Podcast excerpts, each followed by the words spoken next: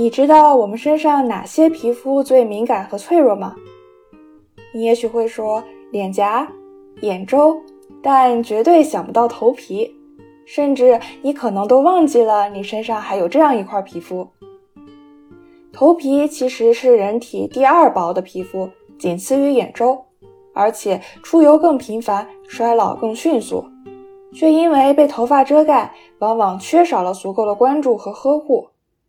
由于头发和头皮就像土壤和植物的关系。如果头皮状况欠佳，很有可能就会导致头皮屑暴增、发质变差，甚至脱发等问题。是不是稍微有点扎心？不过别怕，这里有一份自救指南。本期嘉宾是了鱼的创始人 Sophie。虎鱼找不到适合自己的洗发水，他干脆自己创立了一个护发品牌。所以，Sophie 解决了他自己的困扰了吗？创业过程中，他收获了哪些护发养生秘籍？在国产品牌井喷的当下，他有信心也打造出一款国货之光吗？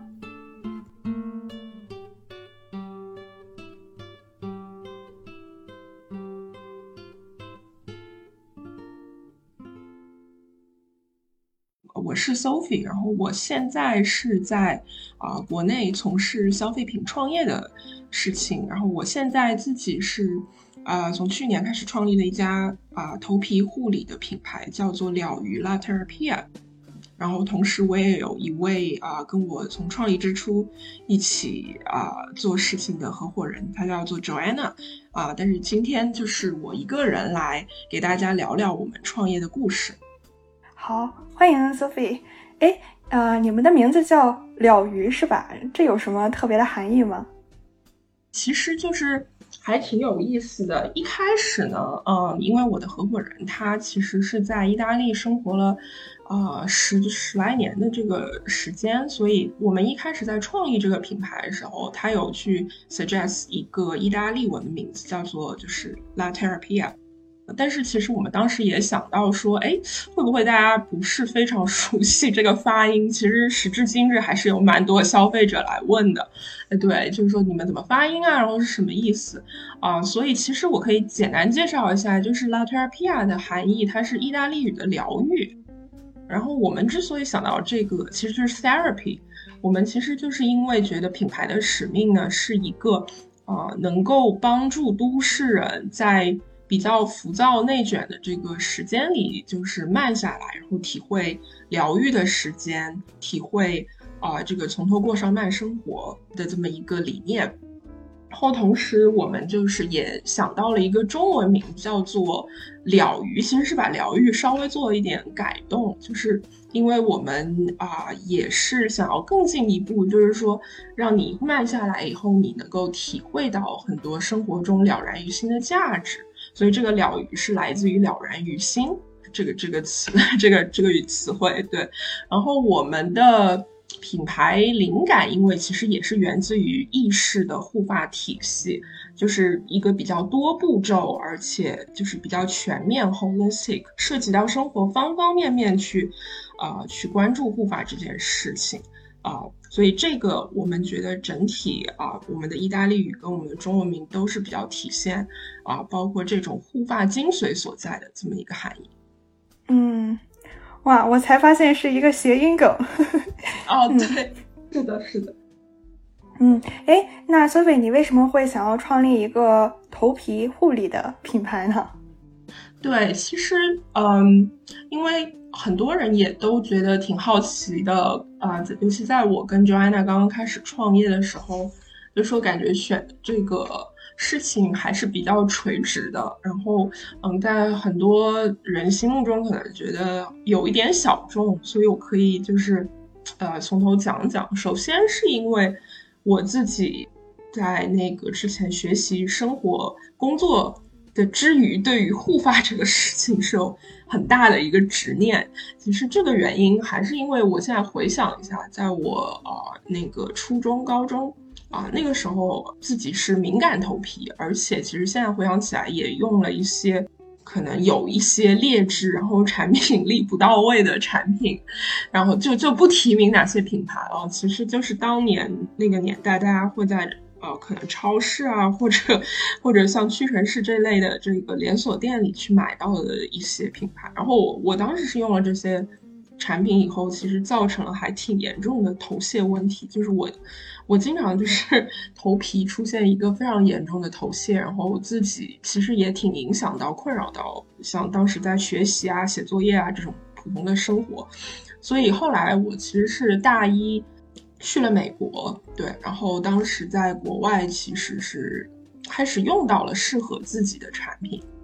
然后我才发现其实，呃，原来你去。真正找到适合自己发质更细分的护理需求的产品，你是可以慢慢调理恢复过来的。而且就是再后来，我从呃，我通过那个，我就是毕业以后，然后先是在纽约，后来又到香港，然后又搬到伦敦嘛。我是发现其实，嗯，随着外界条件的变化，你也是一直需要去不断的找到。啊，自己的一些比较需要的细分产品，呃，为什么我这么说呢？因为我其实自己是沙发发质，是也就是常说的天然卷发质啊，呃，这个这种发质其实，我觉得如果有跟我类似发质的人，他们应该就非常能够这个 relate to 这个痛点，因为其实就是比起正常人，他的发质是空心，我们这个发质是空心的。然后它是一个空心圆柱体，所以它是非常容易吸水的，就像是海绵一样。所以就是尤其是可能看上去一直是很蓬，但是那种非常凌乱的蓬，其实发量不一定非常多。然后看上去是啊，一直就是很乱，然后也很难以打理。呃，尤其是啊，我当时还在比如说金融公司上班，你可能每天都。需要见啊其他的投资人或者见大客户，然后那个时候我就其实挺困扰的，我就想说，我到底应该怎么样让我的这个头发不至于显得太乱，然后就是以至于显得很不 professional 啊，或者怎么样。所以当时就是那段时间也是非常集中的，一直在啊试各种就是欧美啊，然后日韩小众的头头发的护理品牌。对，然后我觉得这一类发质的人他。比较容易，就是花生活中很大块的时间去做这个护发的自己的研究也好，尝试也好。所以其实呃，我觉得最初还是因为我有这么一个很大的对于护发的执念，然后也非常碰巧，就是说 Joanna 当时我的合伙人呢，他有一个比较大的头发问题，是他有一阶段因为呃生活压力啊，还有自己焦虑，就是有很严重的脱发问题。然后他当时其实也是非常碰巧，他一直是在那个意大利生活嘛，就是也是用了非常非常多，接触了欧洲的这种小众的高端的沙龙护发品牌吧。所以我们当时在二零一九年在伦敦认识的时候，就是当时还只是作为。朋友还没有作为合伙人啊，就经常去聊这个话题，所以其实就是碰撞出了这么一个比较初步的想法，说为什么我们每次回国，或者说我们每次呃，就是去回想一下在国内呃用到的品牌吧，还没有能够让我们那么放心的去用来打理我们自己头发的，因为我们算是需要比较呃所谓进阶护发这个需求的人群。而且那段时间，其实我是二零二零年先回国了，我还一直在就是跨境海淘，呃，一些我之前用的还比较顺的这个护发产品，呃，对，所以那个时候我其实是觉得，嗯，在国内这一段所谓比较高端或者说比较细分护发这一个领域是空白的。嗯，而且就是空白，我觉得有多方面的原因。一方面可能就是，嗯，大家消费者还没有被彻底教育到，或者他们还没有接触到非常好的产品，然后他们可能只是用一些我我觉得所谓比较，呃，就大众或者是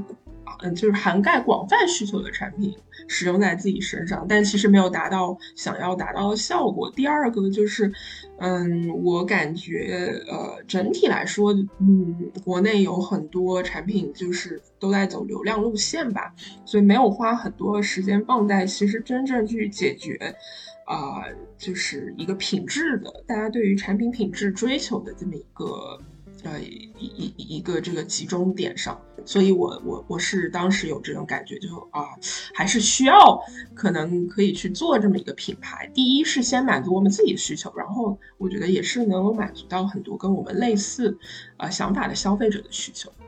嗯，明白。所以首先是因为你回到国内之后找不到自己可以用的洗发水，然后也是看到国内在护发用品这个市场还是。有一块空白的，而且很多人他们可能比较个性化的这样的需求还没有被满足，所以你就看到了这个机会。是的，可以这么说。对。哎，那你现在的护发烦恼解决了吗？我觉得可以说是呃有很大部分有所解决，而且其实我还有个挺好玩的插曲，就是。从二零二零年后来开始，一直打磨我们自己产品的过程中呢，呃，我们我就一直其实在用我们产品的这个样品，因为我们其实是打磨了非常非常多次，我后面也会说，但是其实一直就有在用我们产品的样品，然后一直到现在，我还一直只就是基本上都只在用我们自己的这个护发产品，呃，我发现其实。呃，当中我有去 switch to 一些之前我还觉得用的挺好的这个品牌，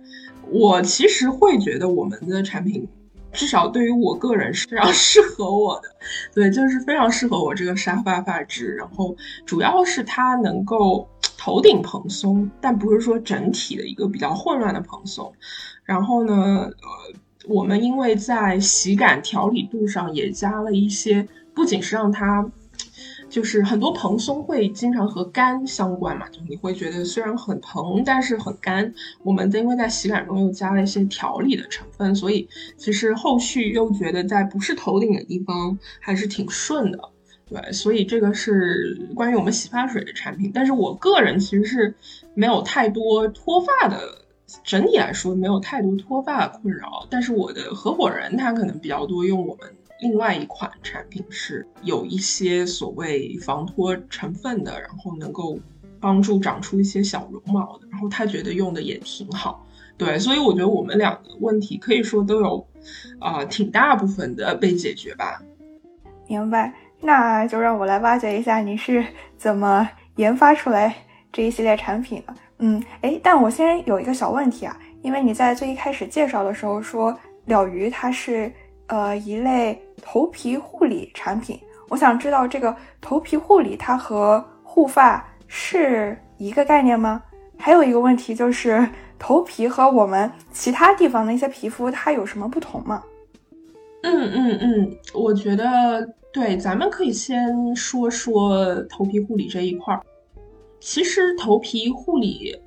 它跟护发是紧密相关的，对我觉得就是说，如果一定要说话，护发这个概念它是涵盖了头皮护理，但是头皮护理是之前大家比较容易被忽略掉的一块，而它其实是，呃，我觉得护发这个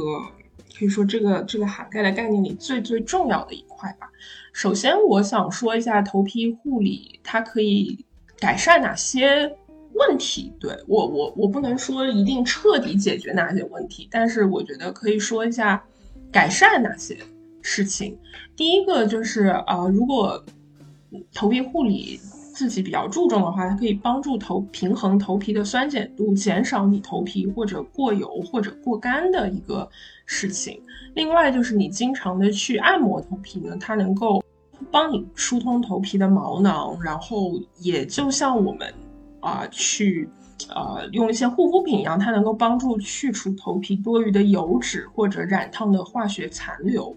对，然后也能够预防这个头皮毛囊堵塞导致的啊脱发问题。因为脱发问题其实很复杂，我觉得只是有一部分脱发其实就跟头皮护理相关。你能够护理好毛囊，然后预防这个毛囊堵塞，它就能解决的。还有一部分脱发，我们今天可能就不聊了，它是比较偏病理性的脱发，或者说是一个跟啊激素水平啊，就是我们常说的雄脱更息息相关的。对，然后头皮护理它还可以其实是减缓头皮老化，预防面部松弛。这个待会儿我可以再讲一下。哦，对对，然后还有就是，也是经常按摩，其实能够促进头皮血液循环和这个头头皮的营养供给吧，所以可以，我觉得从一个比较长的时间维度来说，提提升发质跟发量。呃，那最后一个其实，啊，也是我觉得跟大家休息好相关，就是啊，经常护理好、按摩好头皮，它能够缓解脑部的疲劳，也嗯改善，能够一部分一个程度的改善到睡眠质量。对我其实想说的，刚才星星问到说头皮跟其他啊地方的皮肤有什么不一样？就还挺有意思，其实也是我自己做了这个以后去了解到，我才发现头皮原来真的非常重要。就是首先第一，头皮它是人体皮肤结构里面呃在次于眼部啊，就是我们的眼眼睛这边第二薄的部位，所以然后它的感知能力也比较弱于大部分的大部分地方的皮肤，而且它。承担了呼吸、散热、排毒的功能，其中主要是这个毛囊和汗腺承担这样的功能。所以，如果当你的毛囊、汗腺受阻的话，这个热量啊、毒素就会排不出去，所以就会引发脱发、头皮屑，甚至头皮皮炎的问题。所以，其实那个头皮它虽然面积不大，但它需要比这个面部肌肤更细致的呵护。第二点是，头皮其实是全身老化最快的部位，就是头皮松弛的话，它是面部松弛的第一步，而且头皮它是人体最高处的皮肤，它是控制全身皮肤的弹性，嗯，而且它很容易受到紫外线跟自由基的腐蚀，所以它的衰老速度也是相对最快的。所以就是我刚才说，为什么头随着头皮的松弛，那个面部的皮肤常常也会变得松弛。就是有一个说法说，当头皮有一条皱纹的时候，那个同时脸部就会有六条皱纹。当然，这个它不一定是有精密统计的，但是呃，它总之它意味着就是说，一次头皮保养呢，它其实相当于数次面部保养的一。个一个效果吧，或者是对于你整个人体表面皮层的这么一个啊一个帮助性，对。然后第三个也是大家经常聊到的话题，就是头皮的皮脂腺密度是，呃，我们面部最爱出油的是额头部分，但头皮的皮皮脂腺密度是最爱出油的额头的两倍，所以它其实是比额头还要爱出油，然后它所以清洁难度其实是最大的。而且我刚才其实也有说，因为这个头皮它要更薄，然后同时它又皮脂分泌更加旺盛，所以其实头皮的清洁就是整体来说比我们这个护肤品清洁面部要更有挑战性。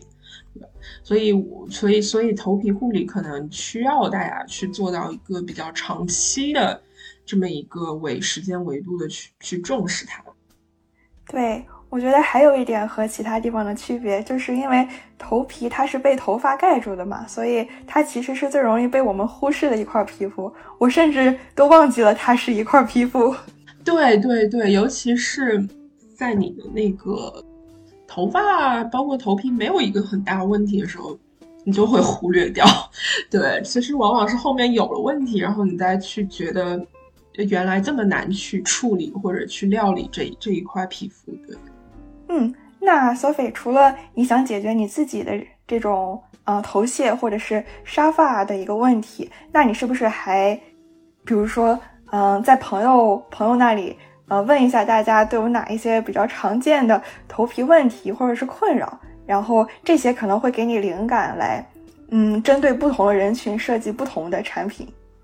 是的，是的，对，其实我们从一开始我们的产品就是。嗯，也不能说设定的非常小众，但我我们一开始我们就想好，我们的产品一定最早的就是所谓 early adopter 用户，肯定是给到进阶护发有进阶护发需求的人，所以我们现在的呃 slogan 是就是进阶护发爱好者之选。因为我们一直觉得，嗯，每个人他可能在业余生活，他只能有精力去关注两到三个方面，就是他是非常 passionate about 的事情。所以，我们第一个想要触达人群，肯定是说护发是他在他这两到三个事情之间啊之中一个非常非常 passionate 的事情的客群。对，所以我们其实就是。嗯，也不大会去刻意定义我们目标客户的年龄、性别、收入啊等等，我们只是说去看他们，抓他们的需求点和痛点。对，然后一开始其实是去，就就是最早我们其实就有去。你几千人通过我们公众号啊和朋友圈转发的形式去做了一个问卷，然后去调研了一下，哎，大家其实，嗯，目前产品啊最最还没有解决的几个痛点在哪里？对，然后当然当时我们得到的主要的反馈发现，哎，最大的一块还是在所谓的这个头皮一个出脱问题吧，呃。出脱问题，我指的意思就是，并不是说那个老年人、中老年人觉得自己脱发的，而是基本上我们看到都是，嗯，九五后甚至零零后，对吧？填了问卷以后说觉得自己在脱发了，对。但是其实后来我有身边好多那个九零后、九五后的朋友也跟我说，其实他们已经在去看上海华山医院的那个脱发科，对，所以这个事情是真实存在的。而且我们会发现这个事情确实，如果你已经到了要去看医生的那个程度的话，啊，其实你在之前你就应该比较重视这件事情，去使用一些，啊，我觉得就是我，我觉得长期调理的，呃，头皮环境的产品，所以可能能够做到一定的预防。工作对，因为我呃，所以我们当时其实就是第一款系列产品叫做丰盈系列，现在我们是五款产品，就是为了帮助大家解决这个头发出油非常多，以至于到了一个呃小小的脱发问题的这么一个呃人群。对，然后其实我刚才也说了，就是如果头皮长期出油，然后不好好护理的话，它也会导致到一个。嗯，头皮初老的这么一个状况，对，所以我们目前出的这一系列产品是解决这个痛点。那后来其实因为我们有了自己的社群，我们也经常在社群里跟我们的 VIP 客户去聊，所以我们又可以说是聊出了跟客户一起共创出了其他三个我们目前觉得也是挺需要解决的痛点。第二个就是染烫，因为我自己之前也自己去染过几次头发，我就发现，在染烫之后，你会马上想要使用跟之前就完全不一样的一个 set 的产品了。你就觉得之前的产品我是不适合我现在的头发，其实很多人都会有这样的感觉，因为受损啊，包括即使受损护色，包括即使没有受损的很严重，你也会。想要去啊保护好你的头发，然后第三个点是也是挺有趣的，是好多产妇和孕妇会来我们的客服这边问说，能不能用我们现在就解决出脱的这一系列产品去洗头或者去调理，然后我们就会发现，其实这个需求还蛮被忽略掉的，就是所谓它有一个。嗯，护肤品有敏感肌嘛，然后我觉得就是头发护理，它会是一个比较敏感性的人群。那我觉得孕妇是这个敏感性人群的一部分，那可能还有别人，呃，别的那个消费者，他只是一直以来头皮都很容易受刺激，他就是想要追求一个成分简单，然后能够配方非常放心的啊，去解决他们敏感性人群的头发护理产品，所以。敏感性人群也是我们接下来会考虑去做一个比较纯净的系列。然后第四点就是我，我觉得，嗯嗯，其实可以更细分的去做啊沙发自然卷这个人群，虽然这个人群目前，因为我自己就是这个人群，我知道在国内。大家看的还比较小众，但其实你去豆瓣啊，或者是去一些比较比较小的这个比较 niche 的这种网站，你就会发现他们这个人群的粘性非常高，而且就是嗯，大家的这个交流密度是非常高的。所以我觉得，其实我们还是可以去做一个更加细分的，帮助这个人群打理好他们卷发，甚至让他们自然卷变成一个比较有美感的卷发。的这么一个系列的产品，对，然后，所以我们目前定位的是大概是这几个需求，对，明白。所以这个还是调研阶段，那接下来是不是就是找到可以疗愈这些问题的一些成分或者配方？对对对，其实我们，我我们确实是。呃，一直在调研吧，可以说我们目前说的这几个需求，也是接下来一直会跟我们社群里啊，包括跟我们新进来的消费者一起去磨啊，或者去修改的。对，呃，然后但是确实我们从其实品牌是去年上线，但是在二零二零年大概上半年到中旬的样子，我们就已经开始去。从头开始做配方，然后因为花了大概两百多天的时间，一直在试错，一直在调这个配方，所以我们比较集中密度去先自己内部调配方。也就是说，我当时找了除了我们两个，还有当时早期的团队，然后还有一些所有团队的亲朋好友，我们在在二零二零年八月到十月份这三个月九十天里，完成了大概就是。四五十次这个配方的更迭，然后我们先是内部大概有了这么一个配方出来以后，我我现在讲的是我们目前第一个系列，因为我们还没有在在做第二个系列。然后我们在产品正式上线前，就是去年三月上线前，我们在二零二零年底十二月份又重新接触了，就是最早我们去发问卷的那上千名消费者。哎，我们就是说，哎，现在感谢你上次参加我们问卷，我们现在有了一个比较成型的，我们自己内部也非常满意的产品了。希望就是再得到你们的测评跟反馈。所以当时我们就是二零二零年下半年又发出了五千套的小样，对，而且是成套的，也就是说我们是按我们当时四个产品的这个 routine 给到的小样。所以，我们啊，当时是通过公众号啊、社群就已经开始在，呃，就是 engage 参与测评的消费者，而且就是当时也是做了一系列的反馈升级表。所以到了年底的时候，我们又做了一个比较，嗯，又做一次比较大的这个配方的升级，呃，主要是看一下消费者整体啊大方向想要啊再去改进哪些方面。对，所以是这么一个流程，然后到了去年三月份，就是正式的上线。嗯，哎，那其实你在邀请这些用户，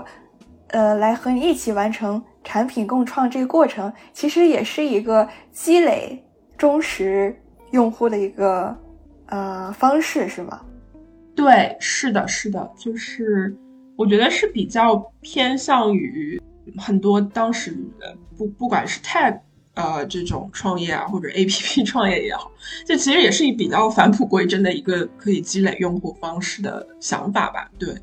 然后我觉得这一批用户他确实是能够，因为他有从头参与，然后他有这个共创的呃这么一个小小的成就感，所以他确实是跟你的。嗯，内容品牌内容是能够比较建立情感连接的。嗯，哎，那除了这个，你还有尝试其他的一些营销的渠道吗？可能就是比如说，呃，找博主在社交平台上做推广，或者是用短视频或者直播这样的方式，迅速的能让更多人看到你们这个品牌，然后关注你们，然后开始试用你们的品牌。因为你刚刚也提到，现在会有很多。这种新兴的品牌，可能大家一开始会用这种呃流量的方式，然后来签第一批种子用户。那你会采用其他的一些方式吗？或者是你会为流量感到焦虑吗？其实，对我们其实除了呃，就是作为一个怎么说呢？其实我们作为这个品牌初期呢，一直是想做一个比较接近于国外的 D to C 品牌的这么一个概念的东西。但是其实大家刚刚才你也提到，在国内，呃，没有真正的 D to C，可以这么说。啊，如果说最接近于 D to C 的东西，可能就是微信生态了。所以从品牌开始之初，我们一直非常啊注重呃微信生态。呃，也是这个原因，因为啊，我觉得虽然嗯，在微信里可能电商这一块还没有到一个呃发展到一个非常鼎盛的地方，但是整体来说，微信这边啊，我们通过公众号自己做内容，视频号自己输出视频内容，还有社群配搭社群的话，嗯，还是一个比较有效，而且会是我们一直坚持去做的。东西，但是呢，其实，在品牌目前这个阶段，我们也看重所有跟消费者接触的触点，而且尤其对于洗护是一个极其重感官体验的品类吧，所以我们其实在线上，并不是排斥去做跟博主合作啊，或者说去做这个。短视频，但是更多的是我们希望在线上，我们至少自己官方内容输出的东西，以致还有就是早期跟博主合作输出的内容，都是能够给到比较精致和精锐的视觉、听觉体验，而不是 一味的就是那个叫卖式的，或者是就是嗯，可能可能更偏那个去去打价格战的那那那种方式的这个这种推荐是不大适合我们的。对，然后线下其实也是我们目前今年的。一个重点，因为我们是比较看重，就在大大家的这个使用场景，以及就是说能够有一些体验性互动的，所以我们是希望客户能够在哎实实在在的在对的地点去试用到我们的产品啊。所以像线下，我们现在嗯跟一些比较有调性的家居买手店在合作，因为他们这些店内的布局。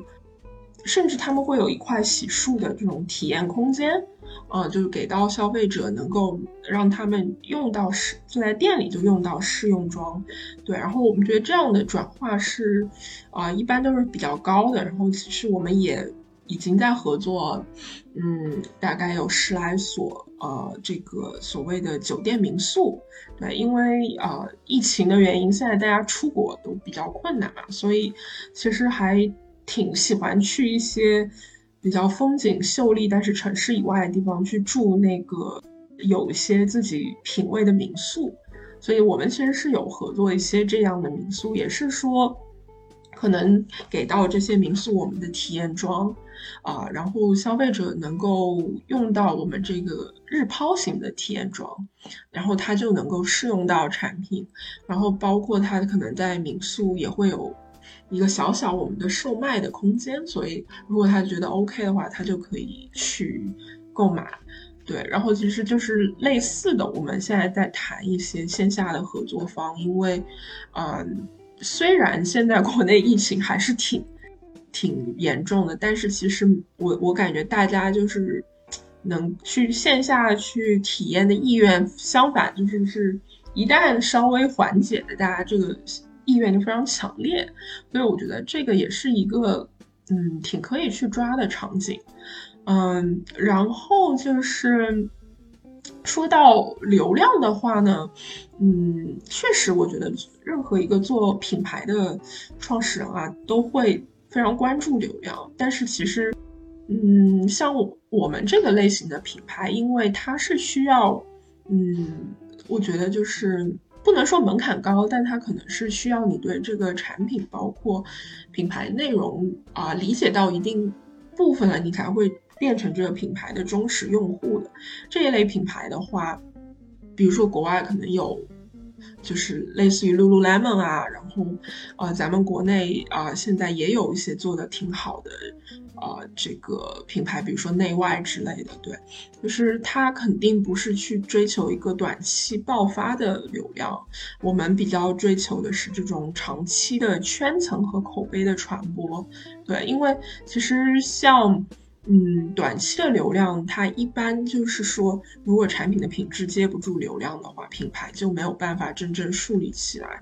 啊，所以其实去年我们都是一直在产品研发跟。宣传中找到一个平衡点，我们还是希望在品牌早期把更大的精力放在，呃，产品的设计、啊研发，然后就是真的配方的试错上。所以就是我们是比较喜欢让消费者，就是尤其是已经在早期认可我们的消费者参与进来，然后一起推销产品，然后再变成我们品牌的 KOC 去传播。所以就是我们是这么一个思路吧。所以前期来说，嗯，对于我们露出的渠道，嗯，一定是，我我觉得一定也是有选择性的。对，我觉得你刚刚提到了几个线下的场景，我觉得非常的好，因为我觉得像家居店啊，或者是民宿，本身就是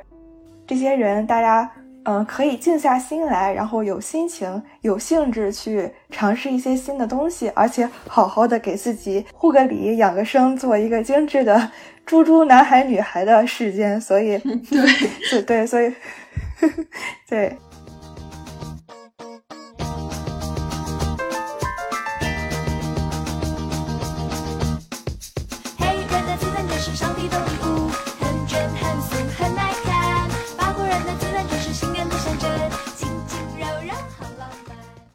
嗯，那 Sophie，我还想问你，嗯，你刚刚提到了一些呃产品的研发，然后包括设计的这样的一些过程，你自己都有亲身参与吗？就比如说你在最一开始，你自己对这个产品最终的一个呃质地啊，甚至是它的一个香气，你心里有没有一个想象？然后你又是怎么把你自己内心的这样的一些对产品的初心，呃，跟你的研发团队沟通的？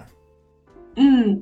对对对，其实呃，我觉得从一开始我和呃我的合伙人，因为一开始其实只有我呃我们两个人嘛，就是呃在还没有把这个计划落地的时候，我们就已经开始在所谓的规划和想象啊这个产品的形态，也就是说，我们至少对它最初的一个。嗯，那个外外观的呈现感，以及就是它的洗感应该是什么样的？它的洗洗感其实分为，它其实，在你一开始打开它的香气，然后最后你就你刚才提到的质地，然后它遇水能够。呃，起泡的这个速度和 泡呃起泡的密度啊，然后包括它你那个洗完冲洗干净以后，它留在你头发上的那个感觉，我们都是就非常细化的，就是做了，就有点类似于 product manager 对，然后自己去做了这个规划，所以其实嗯，在一开始我们两个人都是非常非常亲力亲为，就是啊，真的。可能首先把我们自己之前用过的所有产品都回顾，然后回想了一遍，然后就是有去把整个产品的这个整个的这个规划和计划做出来。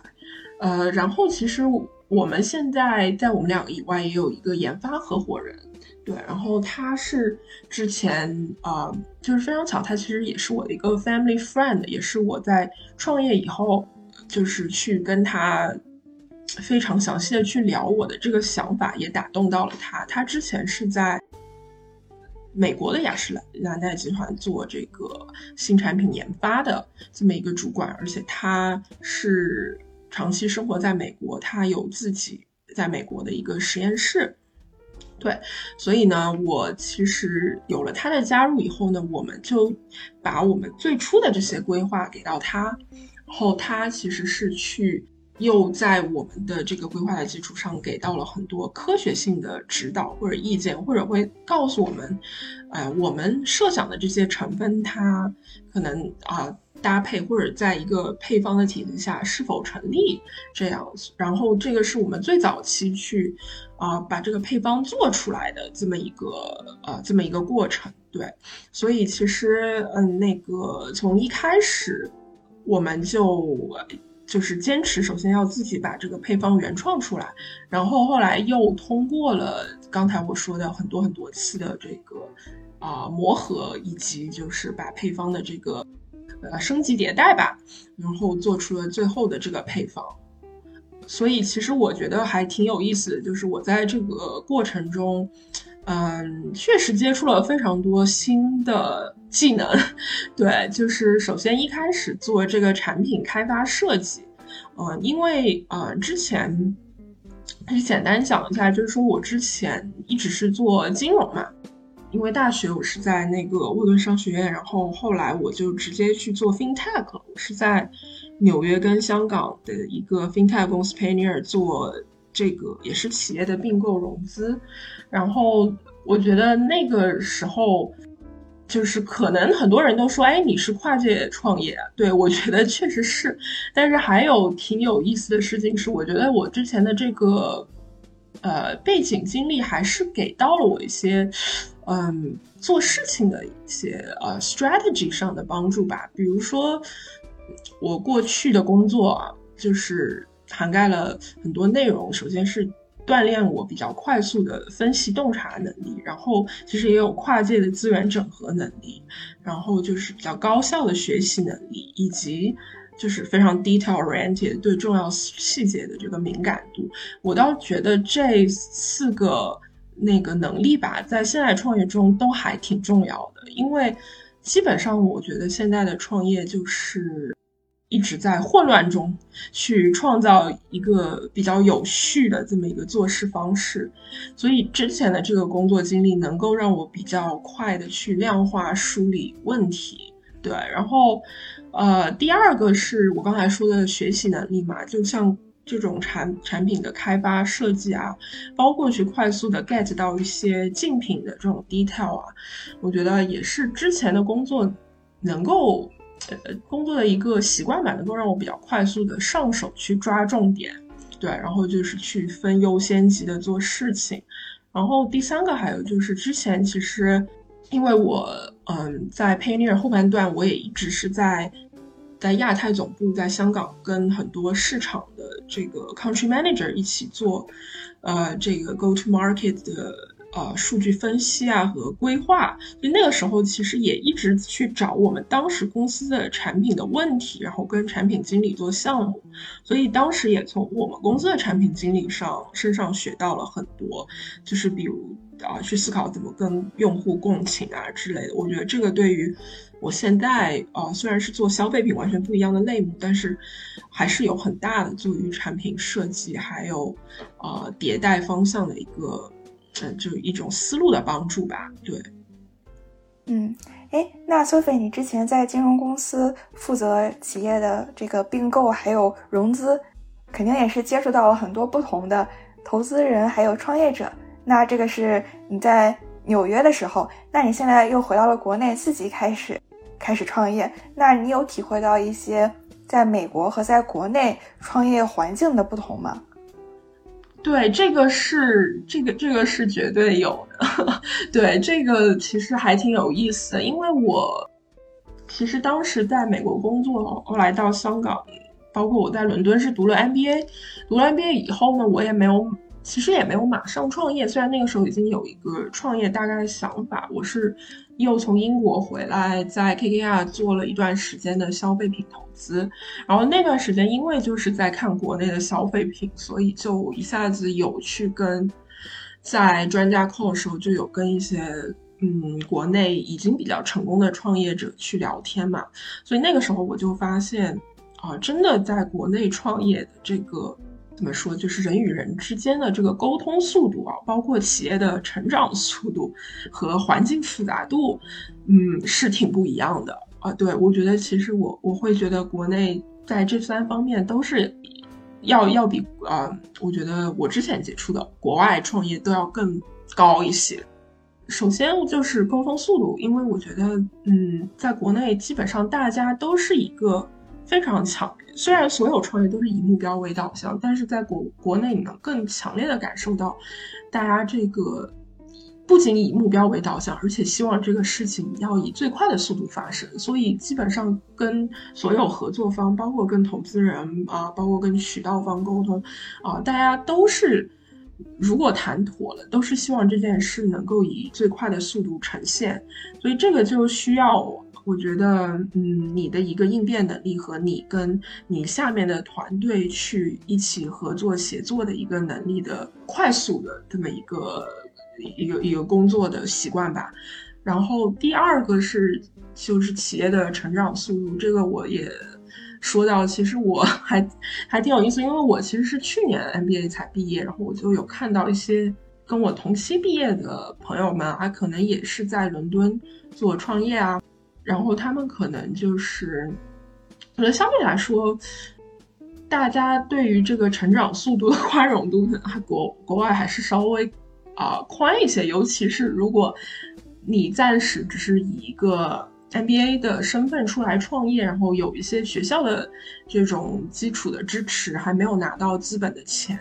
那我觉得这段时间其实相对来说没有像在国内创业一样有这么大的嗯压力吧。因为比如说，我觉得呃，在国内呢，其实嗯，我我我自己看下去来，就是虽然也有。孵化器啊，或者说有所谓的 accelerator incubator，但是整体来说，嗯，大家对你的期望都是你可能哎刚，尤其去年的消费品，就是你刚做几个月，其实你就应该去，甚至你在没做之前，你可能就应该去拿资本的钱了。不然，你这个接下来的企业成长速度可能就是会慢于整体的市场，或者怎么怎么样。对，然后在国外，我觉得大家相对有比较大的这么一个空间，因为我觉得可能因为竞品的这个竞品的 copy 速度也没有那么快，包括呃消费者的这个喜新厌旧的速度也都没有快，也没有这么像国内这么快，所以就是。啊，整体来说，这个成长速度、宽容度还是比较高，所以我看到我有些同学还是在比较安心的在 accelerator 里边打磨产品啊，去做更长时间的尝试。嗯，而对于我，我们像我们这样的品牌，因为已经选择在国内创业的话，就是需要自己一直去找一个平衡点。对，一方面我们是需要一直去打磨产品，但一方面。确实，就是也一直要对自己的企业成长速度有一个嗯比较深的把握和认识，我觉得才能就是嗯可能在国内的这个环境里立足吧。对。然后第三点其实就是环境的复杂度，这个怎么说呢？这个还是因为可能我跟我的合伙人呢之前都没有。就是真的非常长期的在国内工作生活过，所以这个在一开始也是一个对我们来说的阻碍吧。对，因为啊，你这个环境复杂度，我觉得主要是因为大家你会发现在国内，你跟供应链、你跟上游，包括你跟投资人、你跟合作方，比如说你的渠道。呃，呃，线上合作方、线下合作方，这个每一个方 counterparty 它的沟通模式都是完全不一样的，所以感觉每天自己都是在不停的 switch mode 的状态中。对我觉得这个差别度，嗯，因为我我其实当然没有完全在国外自己创业，因为我只加入了一个 tech startup，但我我的体会是，我觉得这个这个 switch mode 的频繁度没有。像国内的 这个这个这个这么大，对这个浮动性这么大。比如说，呃，有一个例子就是我们当时在赶我们第一批货的时候，是二零二一年的春节吧。那个时候其实疫情又在反复，而且我们当时因为有做一个小的预售，所以我们在春节前就说一定要交付给啊，我们把产品交付给预售的消费者。但当时其实我们还是一个。真的完全还没有名气的品牌，而且还甚至还不算一个品牌，因为还没有正式的等于说啊宣布成立啊。但是我们当时的一个包材其实是在广东生产的，然后当时这个那边的工厂就直接跟我们说，他们排了有二十万的保洁的货要排在我们前面，所以春节前是肯定不可能交货的，因为毕竟我们的起订量跟保洁这个也没有办法比，所以当时我们就会发现，嗯。你用你一直以习惯的这种沟通模式去跟工厂沟通肯定是不行的，对。所以当时其实我们也是非常非常的有一段有一段时间非常非常的痛苦，尤其是呃，就是没有办法。在在工厂这种巨大的外力条件下，你也没有办法改变他做事的一个风格嘛。那当时我们其实就是做了最大努力，比如说我们当时当机立断就买了机票飞到那个，呃，他们在广州花都的这个厂里，然后就住在那个厂的边上。然后，嗯，因为我们知道他们春节前也是属于。嗯，一直在加班加点的状态嘛，所以我们干脆也就，啊，到他们工厂的一个那个展示厅里办公。对，然后这样的他的负责人就一直会看到我们，然后呢，我们就也一直在监督他们，就哎，经常问说，哎，你们说的那批货做的怎么样了呀？你们你们如果这个货与货之间有这个空隙的话，是不是可以让我们插进去？毕竟我们的量可能只有保洁的一个零头嘛，对吧？就是。结果后来就是不断的去磨，他们哎发现真的就是帮我们把这个单子插进去了，就安排先去生产了，就完全比我们原来预沟通的这个提前了一个多月吧的交付时间。对，当然我们当时这一个礼拜就是，嗯，不仅是住在厂里啊，就是他们去印刷的时候，我们还就戴了帽子、口罩，直接到他们的车间里边去去去看的。对，而且当时就。一夜之间就都会了那些印刷的术语，什么什么一什么一刮二刮三刮，我当时就说，可能全世界的那个 MBA 也也也只有我们两个知 道这些这些奇怪的术语了。然后，其实从去年开始，我们也发现，就是消费品在国内是一个所谓的市场冷静期嘛，我觉得也挺好的，就是。嗯，可能也因为大家去看到了，嗯，就是之前国内太一味的去追求这种快啊，嗯，现在的这个市场冷静期虽然可能是从资本端开始的啊，就最最大的一个因素一定是完美日记的股价，对啊，然后从这个二级市场到一级市场，二级市场再传传导到这个行业，嗯。但是它确实是一个好事儿，就是它能够促使现在还在做的品牌呢，去去重视研发，然后去花更多时间，呃，解决产品同质化的问题，然后去重视已有消费者的复购问题。所以，我我其实是觉得，嗯，这个是蛮好的一个时间点哦。虽然可能整体来说，嗯，对于大家来说生存下来一定是困难的，但是也确实就是。强迫大家去把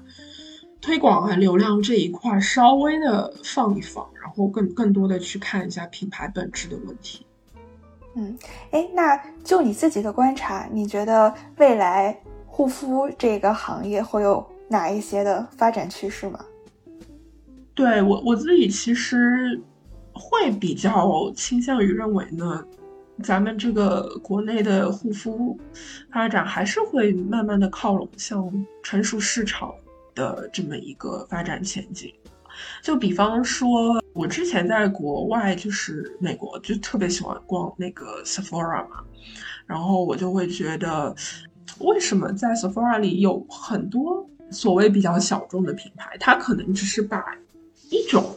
东西做好啊，比如说把。把高光做好，把腮红做好，然后把那个如果护肤品的话，它可能只是把那个涂抹面膜做好，甚至还不是面膜，是一个比较细分的这种东西做好，它就它就有这个在 Sephora 里有立足之地，而且它能够源源不断的就是啊自给自足的活下去。我觉我其实觉得支撑这个的主要还是嗯产品力。那产品力肯定就体现在了复购上面，对，然后还有就是它不是过度的放假，也就是说，其实，在我觉得在 Sephora 里，除了他们自己，就是他们这个作为呃所谓的这个供应链，他自己开发的这么一个有点白牌一样的产品以外，其实没有一个产品是，比如说一直在疯狂降价，或者是通过嗯过度的这个性价比去抓消费者的。我觉得大家更多的是他已经他是认可这个东西的定价，然后有他追随的这个群体一直会去购买。对，然后所以我是比较相信咱们这个国内的美妆护肤，国货也有一大批的牌子会慢慢的往这个方向发展，就是所谓从性价比到呃到性价比吧，就是性价比，我我个人觉得就是嗯从新认可了这个品牌，嗯就是这个这个人他能够想到在一个什么样特定的场景。我会消费这个品牌，这个品牌能够带予我带给我一个什么样的个性化的感觉？就是也许是让我嗯体会到创新了，或者说让我得到不一样的精致感了，或者是一个对于这个品牌社群的一个归属感了。对，所以我觉得是会往这个方向去发展。呃，当然，呃，我认为就是咱们常说的这个。因为其实国内外也都有超市牌嘛，我觉得就是大众所谓的这个最最最最大众的 mass 的消费的品牌也一定是存在，而这些品牌也一定是走，也一定是要走更高的一个啊，或者说有有一些极致的性价比的。对我觉得这些品牌也一定会在国国内也一定要就是继续下去，但我觉得接下来的新消费品牌。嗯，其实会越来越的接近于我刚才说的，就是我们在国外 Sephora 看到的这些牌子，它可能没有没有一个是做到像不不会像完美日记之前走的那么的怎么说有有一些疯狂了吧？我觉得还是说把自己最擅长的那个品类的东西做好，然后得到自己最年年度最高的那一批消费者，然后有一个比较高的这个。Long term 的 customer value，对我觉得是是呃有有更多的品牌能够往这个方向去走。明白，就是百花齐放，各有所长。是的，是的，没错，就是这个意思。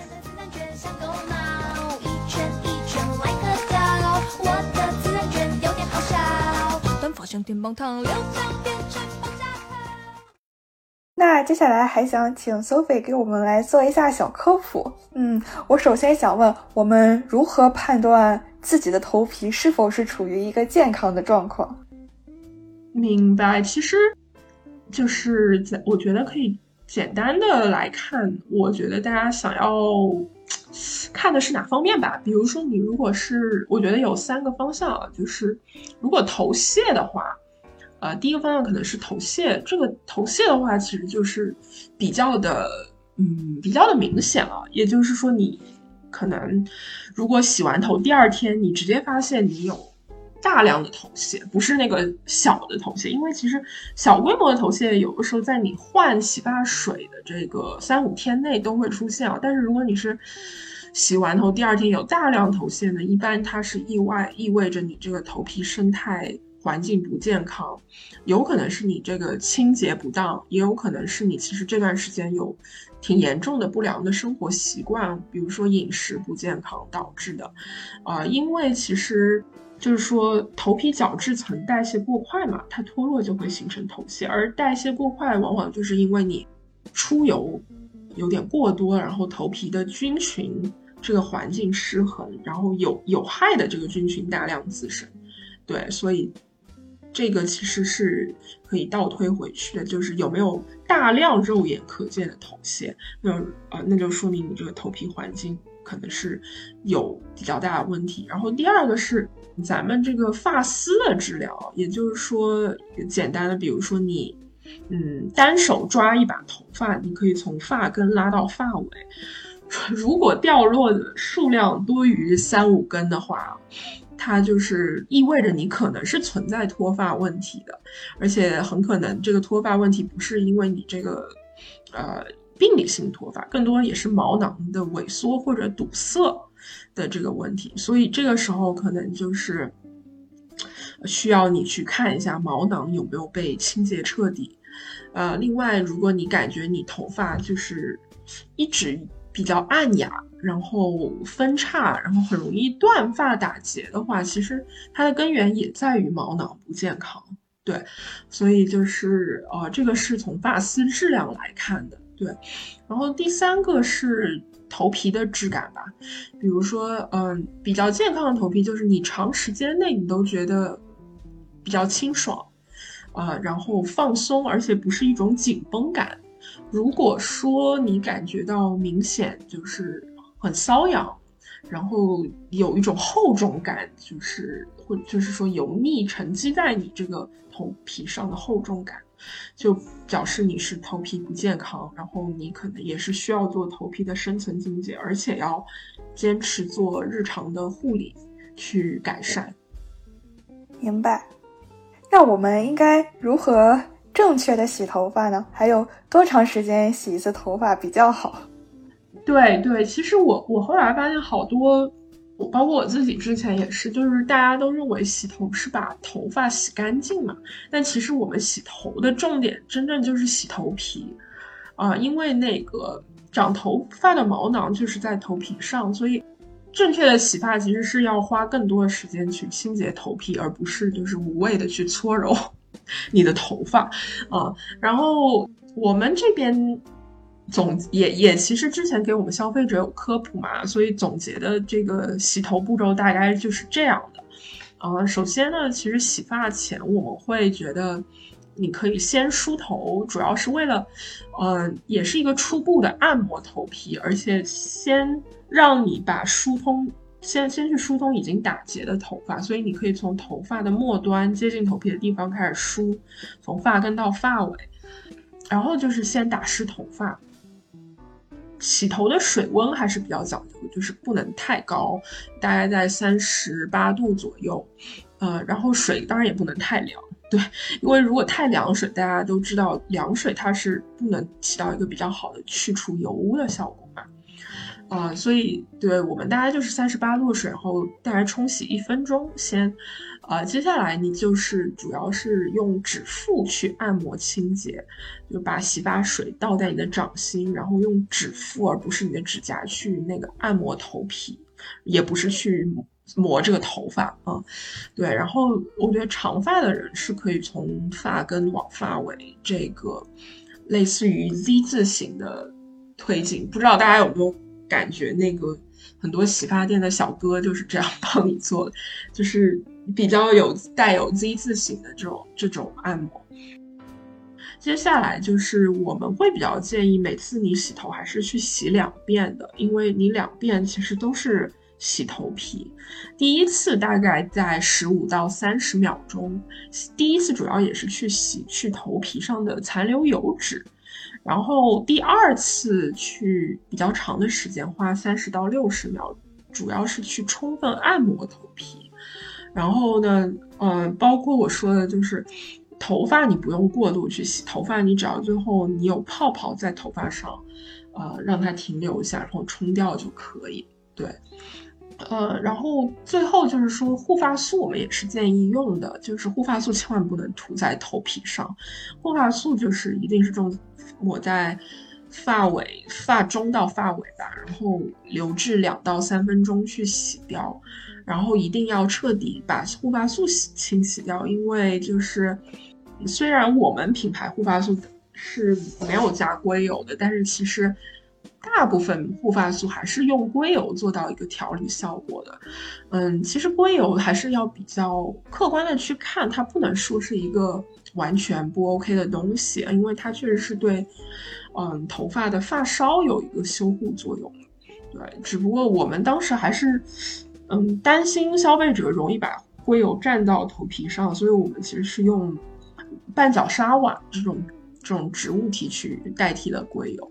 然后第六步就是最后是怎么把头发搞干呢？就是咱们还是建议说不要用湿毛巾去擦，而是用比较大和干的毛巾直接裹到头发上，然后把水吸干了。然后呢，吸的差不多以后用。有比较大的尺子的梳子去梳理，然后梳理的时候一定要比较轻柔，因为刚才我们清洗按摩过的发根和头皮呢，它的血液循环是会加快的，然后毛孔是张开的，所以那个时候你如果稍微用力去梳理呢，这个头发就在这个时候就比较容易拉断。对，然后关于洗头的频率呢，我们这边其实不会给到一个每个人一样的。建议吧，因为其实我们会建议不要过于频繁的洗头，因为其实本身头皮上有一些自己天然保护的油脂啊，如果你过分的去清洁了，等于说你就失去了这个天然的保护膜，也会引起这个一些头发干枯分叉的问题。所以其实洗头频率还是取决于个人，就是说你自己那个头皮皮脂分泌的一个呃速度。像很油的头皮，肯定还是建议每天洗啊。但是像像我可能还是偏中性，我觉得挺，其实大部分人是偏中性的啊，就是大概就是每隔一到两天这样。然后本身如果干性头皮，就是就是怎么说，一直觉得自己头头皮很发干的这种，我们就建议可以每隔两到三天。对，这样去洗头发。总之就是说，不要过度清洁。对，明白。嗯，哎，我还有个问题啊，那像平时我自己也会擦一些发油，这个发油是不是主要是呵护你的发尾和发丝的？是的，是的，对，发油其实它主要是一个，嗯，修护这个受损的这么一个事情。也就是说，你这个。嗯，头发本身也是圆柱体嘛，然后它可能因为染烫，或者说你这个一些呃高温啊，或者是比较有一些脏的外界环境，对你这个本身的圆柱体有一些侵蚀吧。对，然后它能够发油的话，它能够帮助你去慢慢修护一些你你这个头发的受损。对，但发油是我们也是建议千万不要。抹到有发根或者头皮上的，因为它它这个堵塞会很严重。对，明白。嗯，那除了科学洗头，然后适当的用一些护理产品，我们是不是还应该注意要规律饮食，然后规律作息，然后保持舒畅的心情？这些也会对我们的头发，甚至整个人的这个健康状况都是有帮助的。没错，其实我觉得现在很多我的朋友，他就是可能已经需要去医院看脱发，主要还是因为工作时间过长，对于自己的这个压力太大，然后包括就是我刚才说到的洗头后他不搞干，然后就是直接就是睡了，这个其实会严造成挺严重的脱发，所以确实就是咱们的这个生活作息。会对头发有一个很大的影响，可以说是。我们接下来希望也是在自己的社群里更系统的，呃，给到我们的消费者一些关于这方面的指导啊，包括科普。对，也是像你们产品所宣传的那样，从头开始慢生活。没错，对，因为就是我觉得慢生活可能才是一个长期保。保持一个头皮健康的一个前提，对，当然咱们就是现在保持一个都市中的慢生活，肯定都是需要一些，嗯，自我的监督啊，包括朋友之间互相监督，对，所以我们品牌也是希望能够，不能说监督吧，但是时刻就是提醒大家有这么一个好的 mindset，对。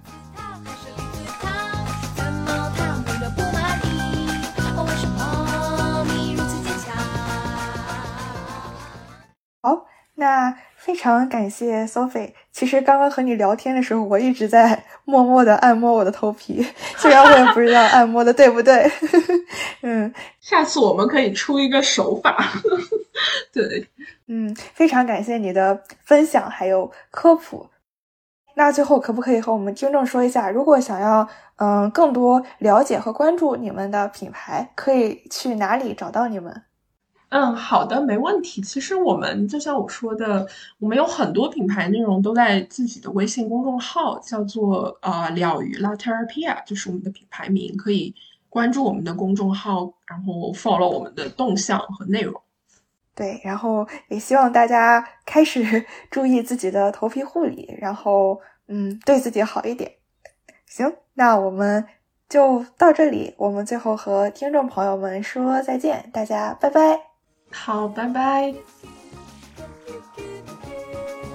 好啦，这就是本期节目。想要认识更多斜杠青年，欢迎你在小宇宙、喜马拉雅、苹果播客等平台订阅关注斜杠青年研究所，也欢迎你把这档节目推荐给你的朋友。